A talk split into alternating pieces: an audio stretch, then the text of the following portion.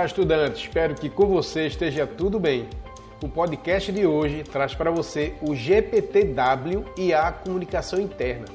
E eu vou logo falando para você que esse tema não tem nada a ver com o chat GPT, beleza? Essa é a primeira unidade, cujo título é Comunicação Empresarial, Conceitos e Definições.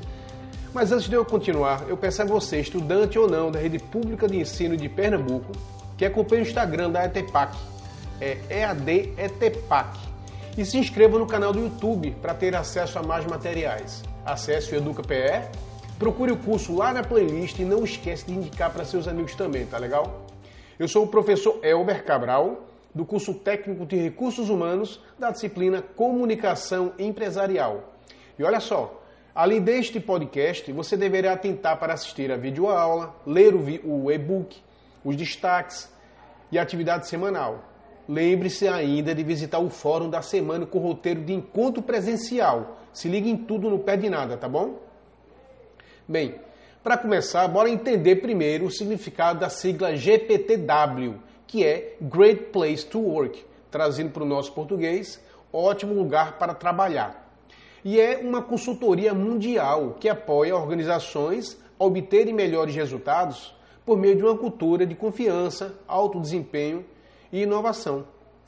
E no podcast de hoje eu trouxe um case de um, de um grupo chamado Comunix, que alcançou em 2021 a quarta posição na classificação geral como uma das melhores empresas para se trabalhar no Rio de Janeiro e ela se manteve em oitavo lugar como uma das melhores empresas de médio porte para se trabalhar no Brasil. Bem, essa empresa nos ensina o seguinte: para que seja possível fazer parte da lista do GPTW, a opinião dos próprios colaboradores é levada em consideração a partir de uma pesquisa com os colaboradores. Assim, é levado em consideração o clima organizacional de cada empresa. É por isso que o reconhecimento acontece primeiro entre os próprios colaboradores, que definem se a empresa é ou não um bom lugar para se trabalhar. E para que esse reconhecimento seja possível, é fundamental cuidar do clima organizacional e manter o bem-estar e um ambiente saudável para os colaboradores. Além disso, a comunicação interna também é um importante fator estratégico e que deve estar inserida na cultura organizacional. Ela é fundamental para manter os colaboradores engajados e por dentro das notícias e informações da empresa. Dessa forma, as, as pessoas elas se sentem pertencentes ao ambiente em que trabalham e aumentam seu nível de satisfação.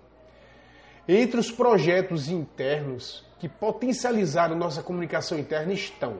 Aí eles vão dar agora alguns exemplos de práticas que eles fazem para ter conseguido estar nesse top do, dessa organização, tá bom? Primeiro, TVCSE, nossa TV corporativa, com programação institucional, datas comemorativas, notícias de portais externos, aniversariantes e tempo de casa, onde o colaborador tem acesso aos principais conteúdos do mês. Podcast Fala Bocão é um podcast exclusivo feito por colaboradores para colaboradores, com assuntos relacionados à área profissional, carreira, datas comemorativas, dicas e experiências de vida. Legal, né? Café Comunique-se é um encontro trimestral com os colaboradores na parte da manhã em que são apresentados os principais resultados do período e, e o reforço da cultura da empresa, bem como os projetos e políticas de gestão em andamento. Newsletter quinzenal. Todas as principais notícias e da, novidades da empresa reunidas e distribuídas por e-mail.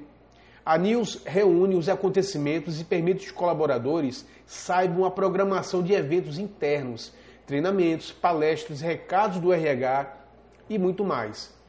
E por fim, eles ainda têm a rede social, que é o perfil exclusivo para os colaboradores da empresa, onde são feitos posts com os aniversariantes do mês e tempo de casa, divulgação de eventos internos, dicas de séries, filmes, estudos, bem como os novos profissionais que entraram na empresa. Bom, viu só que massa? Espero que você tenha gostado desse primeiro podcast, tá certo? Volta agora lá para o e-book você vai entender agora como é que a comunicação pode ser bem mais complexa do que a gente costuma acreditar, beleza? Mas antes de fazer isso, eu vou lhe dar um spoilerzinho do nosso próximo podcast. Você vai aprender sobre o endomarketing e sua relação com a comunicação interna. Não vai perder, né? Até breve, até o próximo podcast e fique com Deus.